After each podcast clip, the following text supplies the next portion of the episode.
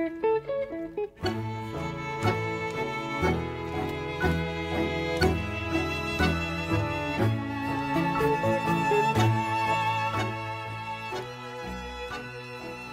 back to the Tango Banter. I am Elizaveta, and it is good to be back with you guys. I took a little hiatus last week for a good reason, but um, I did not have an episode last week, so did you miss me? Um, but also, this whole podcasting thing is uh, very technical because this is actually a different episode that I'm having to record because the episode that I recorded uh, that was meant to be posted this week, once I listened to it, it had this really annoying buzzing sound that wasn't there before. And um, I had to switch to a different mic, and here I am channeling a different episode altogether. And, you know, podcasting is like tango, I guess. Everything is like tango because requires so much uh, patience and there's so many bells and whistles to account for and so many things to understand. So, um, since I'm a, a one woman show here, sometimes things don't go as planned, and I'm having to learn all of these things as I go. So, I appreciate your patience and those of you who've been reaching out and encouraging me and sending me technical support or ideas. Just know I really appreciate it and uh, look forward to more of that. So feel free to reach out to me on social media at I'm So Tango or email me at connect at imsotango.com. Now, as I said last week, I went uh, a little MIA. And uh, I've had a few things uh, in the works, and I just want to take a moment to share with you uh, some of the upcoming events that I am involved in and hosting. As uh, some of you have heard that uh, next week on June 4th, uh, June 4th, I'll be hosting DJ Davin Quinn, who's going to do a seminar on vinyl, tango on vinyl. Now, if you're not familiar with tango on vinyl and don't really know what the big deal is, I relate to that because when I uh, was dancing, even for five, six years, I really wasn't aware of anything special about it. And I had many opportunities to go to a vinyl milonga, and I would just turn them down because I didn't really think anything was special. But a couple of years back, right around pre COVID, this time of year, um, in 2019, I was at the LA Tango Marathon and Davin Quinn DJ'd alongside Adam Cornett at a Milonga on a Saturday afternoon. And for the first time, it really sunk in how special it is to hear tango um, on vinyl records and it was kind of incredible. People at the end of the milonga, after every tanda, people would applaud, and I don't think it was because the music was that unfamiliar or new, but because it just sounded so incredible. So, and I recently uh, finally got to hear a couple of records that I got as a gift back in Buenos Aires in 2015. Uh, and they've been sitting on my shelf for all these years, but we finally, my genius boyfriend, got a record player to work, uh, which I inherited from from a friend. Uh, so it's working now, and for the first time, I heard these records. And yesterday, I got to play some of these songs on vinyl to my uh, Practica group, just to see how they reacted and the word that came up first to describe this, which I think is the perfect word uh, to to describe this experience, is majestic. The music sounds majestic. There's just something so special about the quality of the sound and that you can hear the space between the instruments and you can hear the energy of the musicians through the instruments so much more closely on vinyl than you do in a digital track. So, if you've ever been curious about why and how and what and where and when of vinyl uh, tango, then I invite you to check out this seminar with Davin Quinn, who's going to share with us the nitty gritty of what we need to know about vinyl, how to collect it, where to look for it, and what makes it um, what makes it so cool. So that's going to be June fourth, uh, Saturday, uh, and then a week after that is a very special weekend, Saturday the eleventh. Uh, will be our last Earth Virtual Milonga. So those of you who've uh, participated uh, over the last couple of years, and those of you who might not know about it, you're all invited uh, to this last Earth Virtual Milonga number 50. So we started this event right at the start of the pandemic and ran it all the way through now. And every time we host three different DJs from three different spots around the world who play music for an hour. And uh, it's a party you know, and we get to listen really to really amazing music. We get to chat, and some people dance on camera. Some people just sit and drink wine on camera. So you can check it out uh, at earthvirtualmilonga.com. It's a free event, but we encourage donations because, in addition to this event being free, I always wanted to make sure that we still compensate uh, the DJs and the people who are sharing their talent with us. Uh, so, anyway, Earth Virtual Milonga, June 11, 12, uh, sorry, 1 to 4.30 p.m. You can learn more about it, earthvirtualmilonga.com.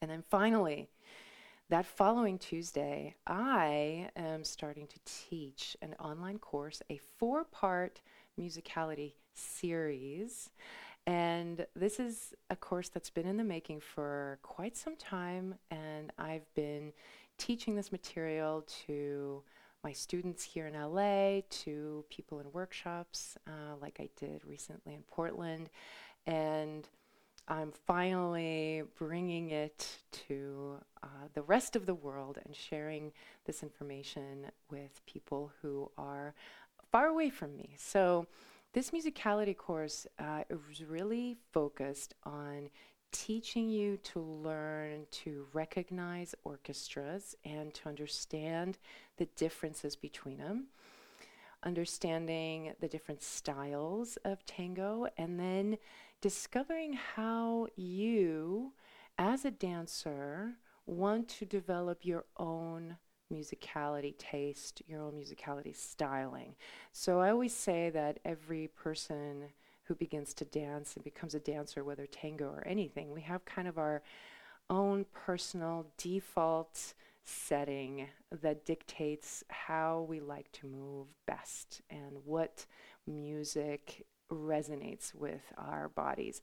So this course is kind of like a primer to give you a broad general overview of uh, the tango music history a little bit to put it in historical context and then to understand how you can begin to express this music both on the dance floor as well as perhaps if you are interested in DJing at some point um, you will have tools to begin that exploration of what it's like to put together playlists for milongas. Or if you don't want to DJ a milonga necessarily, you might want to be able to DJ a house party because, you know, you can have people over and you can put a random playlist on Spotify or Pandora. But, you know, there's something really nice about having a curated playlist and um, after working with over 60 DJs over the past two years uh, from around the world, I really have come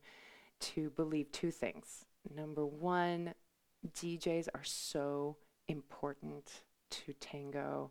I feel like I have learned more about the tango music in the last two years than I have in all years prior, simply because I had a chance to work with such different uh, DJs coming from very different backgrounds and bringing in their own flavors. So it's so fun to realize how much um, how much richness there is when we uh, listen to music that's curated when there's a little bit of a theme and a cohesiveness to the playlist that we're hearing. And the second thing that I am really convinced of is that we need more DJs. We really do.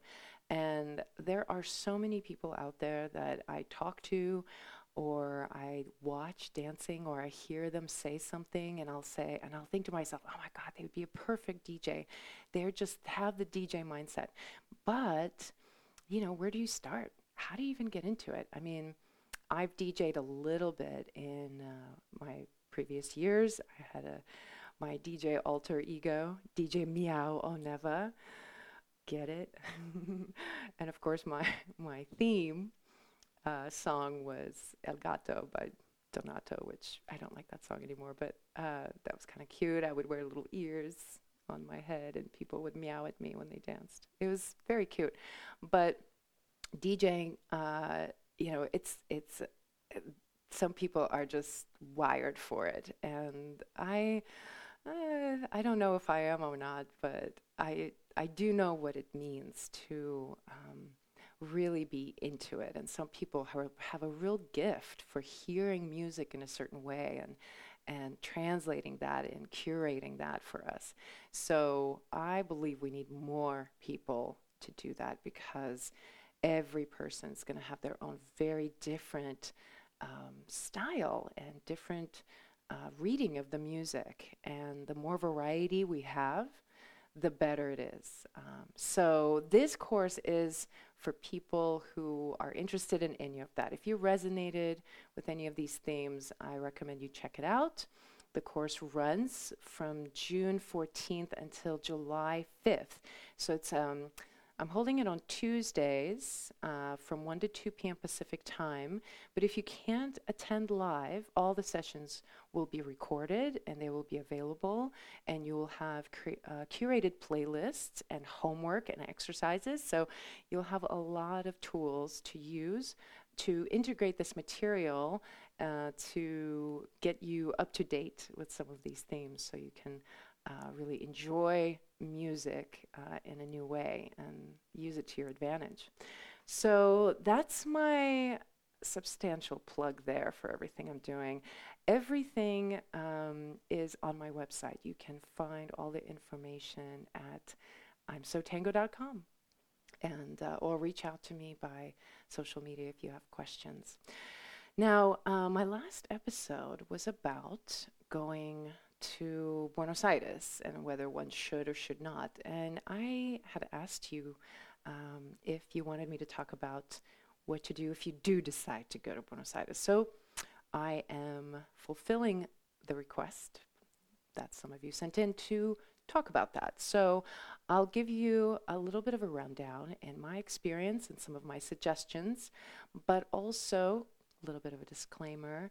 I haven't been to Buenos Aires since 2018, so some things might have changed, but I do know that I went there in 2015 and then I went there in 2018, and I was really surprised by how similar everything was. So even back then, I was like, wow, things don't change here very much. So I definitely acknowledge that there's been COVID and there's been some changes to the community there and some of the venues have closed. But in terms of the how to organize your trip and what to look out for and what to consider, I think those things are going to apply uh, still pretty well. However, some of you listening, perhaps you've been to Buenos Aires since COVID, and maybe you've maybe you've talked to somebody who's been there. And if you want to send in some suggestions um, for best practices of what it means to go to Buenos Aires now, and if you have resources that I don't mention, uh, go ahead and, and send those to me because I'm thinking I'm to put this in a uh, blog article format as well um, after this episode airs. So it will be a kind of a, uh, a more current reflection of, um, you know, advice uh, of what to do when you go. So uh, let me just say, let's start with that there's different ways you can approach going there. First of all, you could go there by yourself. So just solo trip, uh, booking the trip on your own, uh, renting a room somewhere or an apartment, and doing everything solo. So that's one way. Second way is you could go with the group. So there's teachers and organizers who have programs where they take a whole group of people to Buenos Aires for a particular uh, period of time. That's your second option. And then the third option is to do kind of like a hybrid uh, experience where y- you might go by yourself, but then you stay at a place where there's a lot of community and you end up meeting different people. So those are kind of like three main options. So some of what I'll talk about applies to all of them, but um, I guess let me just say the drawbacks of each one of them because you might make decisions based on that. So when you go by yourself, um, you have the most flexibility and it's really nice to have your own time, your own um, schedule, and not be tied to anyone. So that, that's something I really like. But you might feel kind of isolated and you might not know where to go. And what might happen, uh, which kind of happened to me a little bit when I was there, is that you might create a very small um, uh, lineup of milongas for yourself. Like you'll end up going to the same milongas all the time because if you're by yourself, you're kind of feel a little bit um, detached and you're so you're looking to plug in somewhere. And so once you do you kind of just keep going there and you end up kind of locked in to a, a, a you know experiences that uh, um, that you might you know you might not know what else is out there. And so that kind of happened to me. I ended up going to the same milongas every single week seeing the same people and by the time i left afterwards i was like oh there's all these other events and all these other things to explore that i didn't know about um, the second option if you end up going with the group that's really great because you don't have to worry about anything in terms of um, people to dance with or finding your way to Milonga or to a Milonga. There's usually some touristy things thrown in there. So if you want a fully curated experience and you don't want to worry about finding uh, your own um, uh, finding your own niche, it's like you are okay with going with the group, then that's a really good option. But the downside is then you are on their schedule, right? So you'll you'll kind of be with people a, lot, and it's a much more like extroverted way of doing it. Um, so I'm an introvert, so I tend to want a lot of time to myself. But there are some people who really thrive on being a part of a group. So I would say if you are kind of like that, that's a really nice way of going. And especially if it's your first time, it's really great to just put it on someone else to organize it for you. And um, yeah, and then, you know, it's great. I, I know that um, Maria Oliveira, who is a DJ and a, an amazing tango scholar in Buenos Aires, she's a teacher and she does these tours. So you can look her up, Maria Oliveira. She's in Buenos Aires. Um, okay, so then the hybrid. Uh, if you go, you can stay at Tango hotels. So the couple of hotels that I know are still active, that I really uh, admire and love what they've created. They have great communities. One is La Maleva. La Maleva is like a little boutique hotel and they have a, s- space downstairs where they host events. So there's classes and there's a practica uh, there just during the summer uh, on Fridays. and um, it's really lovely. Uh, it's a beautiful space, a hand handmade, decorated. Uh, the owner, Mariana Dragone, is a beautiful dancer. She's a teacher there. So um, staying there is really nice. It's like a three or four story building. They have a rooftop. And so you get to meet a lot of people who are coming through. You can go downstairs, participate in class. You can um, go upstairs and hang out with people, and that way you're you're always kind of meeting new people, and those people are inviting you to go to places or telling you about different events. Uh, so that's a really nice way. So you come in by yourself, but then you're kind of plugged into a community. The downside, again, is just if you're more introverted and you need a lot of quiet time, uh, staying at a place like that, it's a little bit more dynamic. There's a lot more going on, a lot more people going through, more noise. So that might be kind of a, drawback. The other uh, hotel that I know, uh, Casa del Sol, they've been around for a long time, and I believe they now have a new space. Uh, so they're uh, also a, a, really beautiful hotel, and uh, I do recommend you check them out. Now, I know there's other places like that. I, I'm sorry, I don't know them off the top of my head. And if so, that's one thing. If you know of places and you want to share them with me, um, go ahead and email that to me or send me a message because I'd love to know what else is out there right now. There, um, so okay, so those are the three ways that you can uh, go. Now, in terms of other recommendations, you might consider time of year. I've been to Buenos Aires both in the winter and in the summer, and they both are very difficult. I don't recommend either. in the winter, uh, it's much less crowded and it's cheaper, but most of the teachers are gone because they go. That's the summer in Europe, so they go to teach uh, in in Europe. A lot of the dancers are not there, although in August, I believe uh, there's somebody told me that that's a good time to go if you're working professionally or you're looking to really work with um, very kind of advanced professional level dancers who are training for the Mundial or something.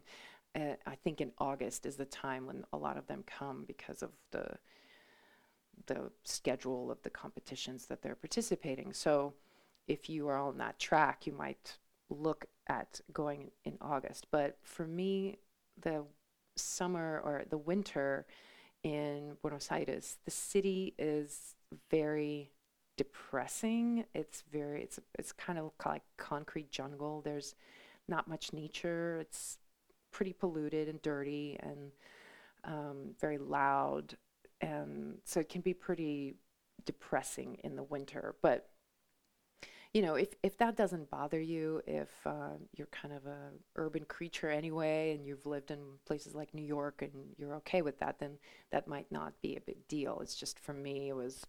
Um, yeah, I don't I don't like being cold. You know, I prefer prefer warmth. But then going there in the middle of the summer, so the last time I went, I was there in January and I I'm never going to go back there in January. That was a mistake. It was excruciatingly hot.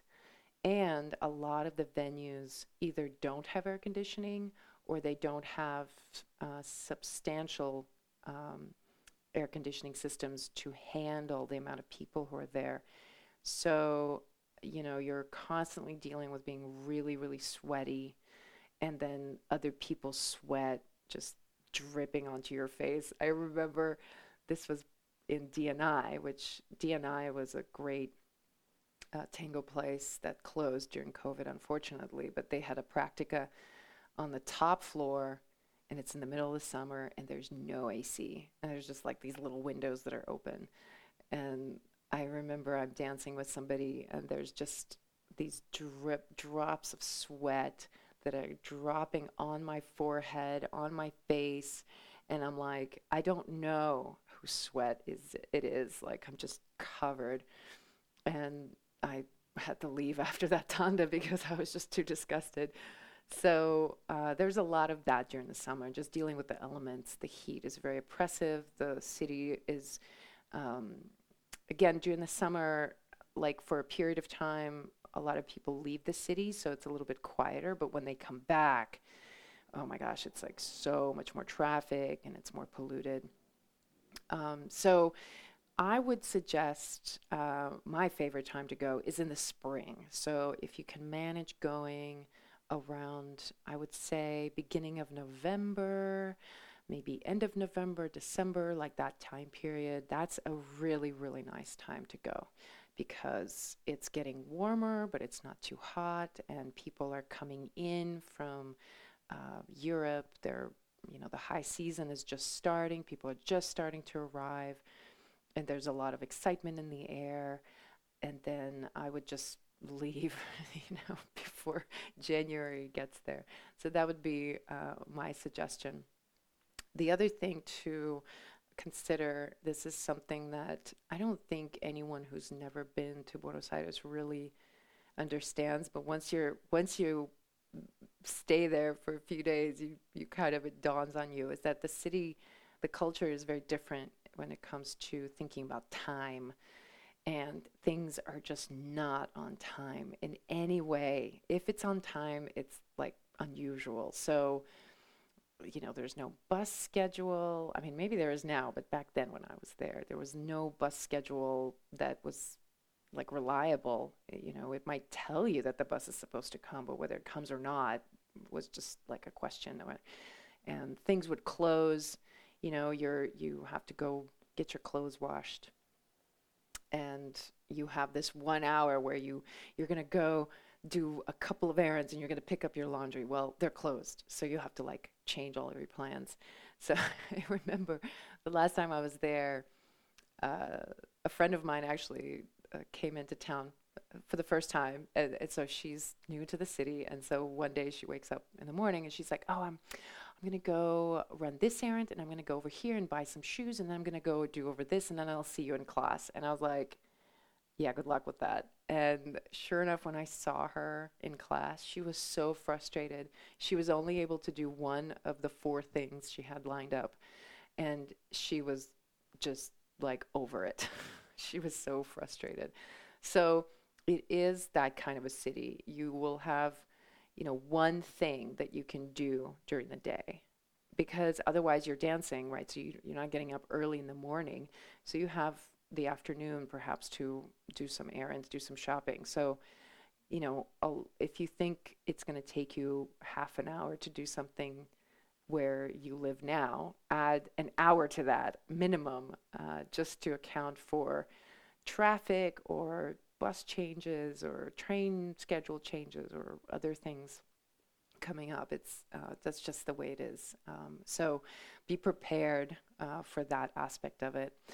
Um, beyond that, um, the rest of the questions is always going to be like how to, you know, how to find the place where you get the most dances, how to find your your niche, your your place where you get that thing that you're after, and everybody ends up finding their their place. I think um, as long as you're kind of open to possibilities, uh, the city and the tango culture once you release yourself to it, it will take you from place to place and you'll end up connecting with people uh, very quickly if, if um, you're not too uh, guarded. Uh, it's not it's not that hard, but I would say if you're going as a woman, something that I experienced as a woman in my 30s is that there's a lot of male energy coming at you, a lot of catcalling, um, that's again, that's the culture. Uh, they're gonna hit on you and make propositions and invite you over to their house and and that happened to me a lot the last time I was there. When I went there the second time, I was in a relationship. So I had a very big kind of guard up and I didn't really I there was just no opportunity for people to really approach me. But when I went as a single woman, I had a little bit more of like, mm, I'm gonna, just gonna experience the city. I'm just gonna see what it's like to be a single woman in Buenos Aires. and very quickly, I I learned what it was and I was over it. so just be mindful of that because tango, in addition to being a cultural heritage, a piece of cultural heritage, as well as an art form and as well as a community uh, glue, it's also a party scene. It is also a hookup scene for sure, much more so in, in Buenos Aires than anywhere in the world. Uh, people do go there with the intention of finding somebody to spend time with, you know, and, um, and there's no problem with that. I think uh, tango can serve many roles and many purposes for people, but um, I would suggest just being aware of that and you know having a strategy whether you want that kind of attention or not because sometimes it can get a little bit overwhelming. Um, and uh, in, in terms of studying tango, so some people go to Buenos Aires to just dance. Some people go to dance, buy shoes, and and uh, take classes. Uh, so I've done a little bit of everything. Um, in terms of classes, you know, the best value, the best deal used to be to go to DNI. Um, and unfortunately, they've closed. I don't know, they still might have their store uh, where they sell their brand clothing and, and, shoes, but I don't know if they have um, a class location. So they used to have a lot of classes and it was really affordable for foreigners. So it was a really great deal. You got a pass and you can just go to class every day. But um, I know that Mariana Dragone is still teaching and she's hosting teachers at the Maleva. So that's a really great spot. And she is known for bringing in incredible, really great teachers, and a lot of times it's very small groups of people, so you get a lot of one on one attention. Um, you can also reach out to teachers specifically and um, book a set of privates, which is what I did last time. I studied with Pablo Inza and Sofia Saborido, some of my favorite dancers.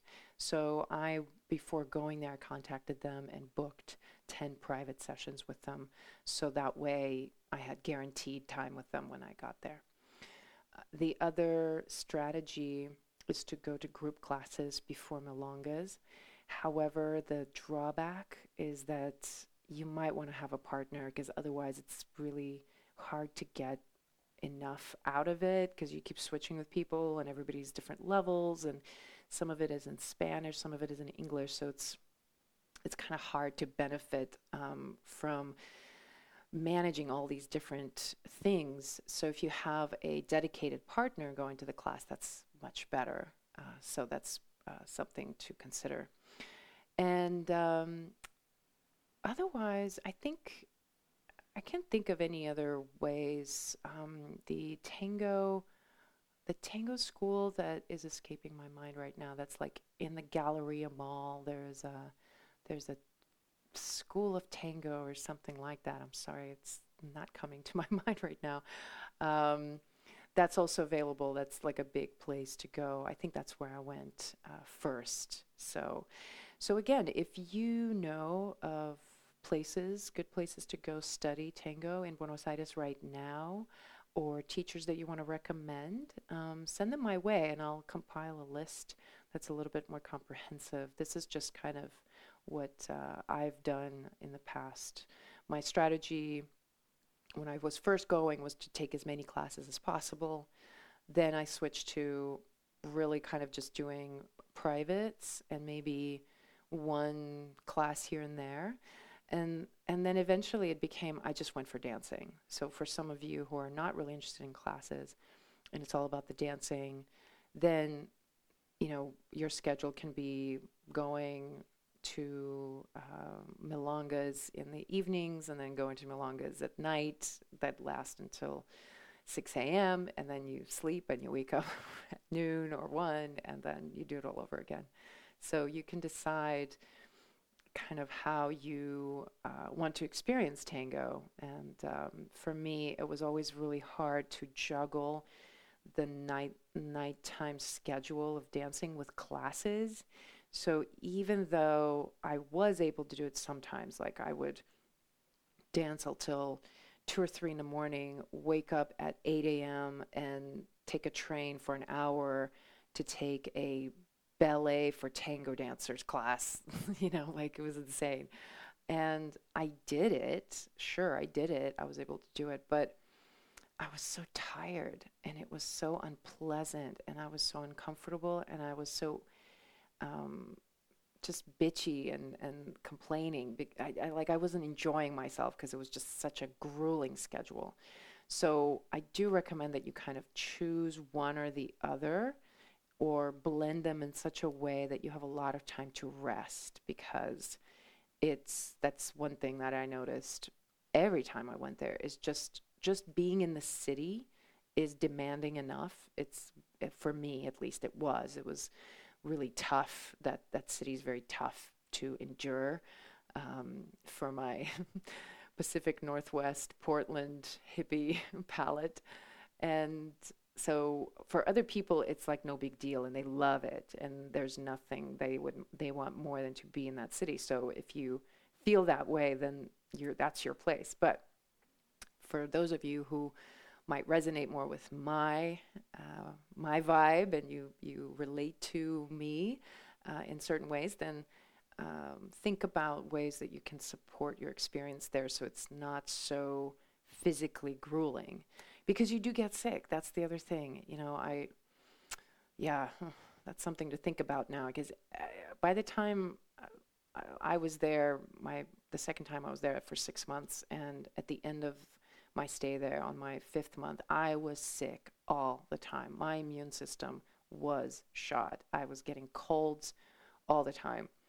And now we have COVID to deal with. And I just uh, heard from two people who went to Buenos Aires and got COVID while in Buenos Aires um, at, you know, dancing tango. So it's a real thing.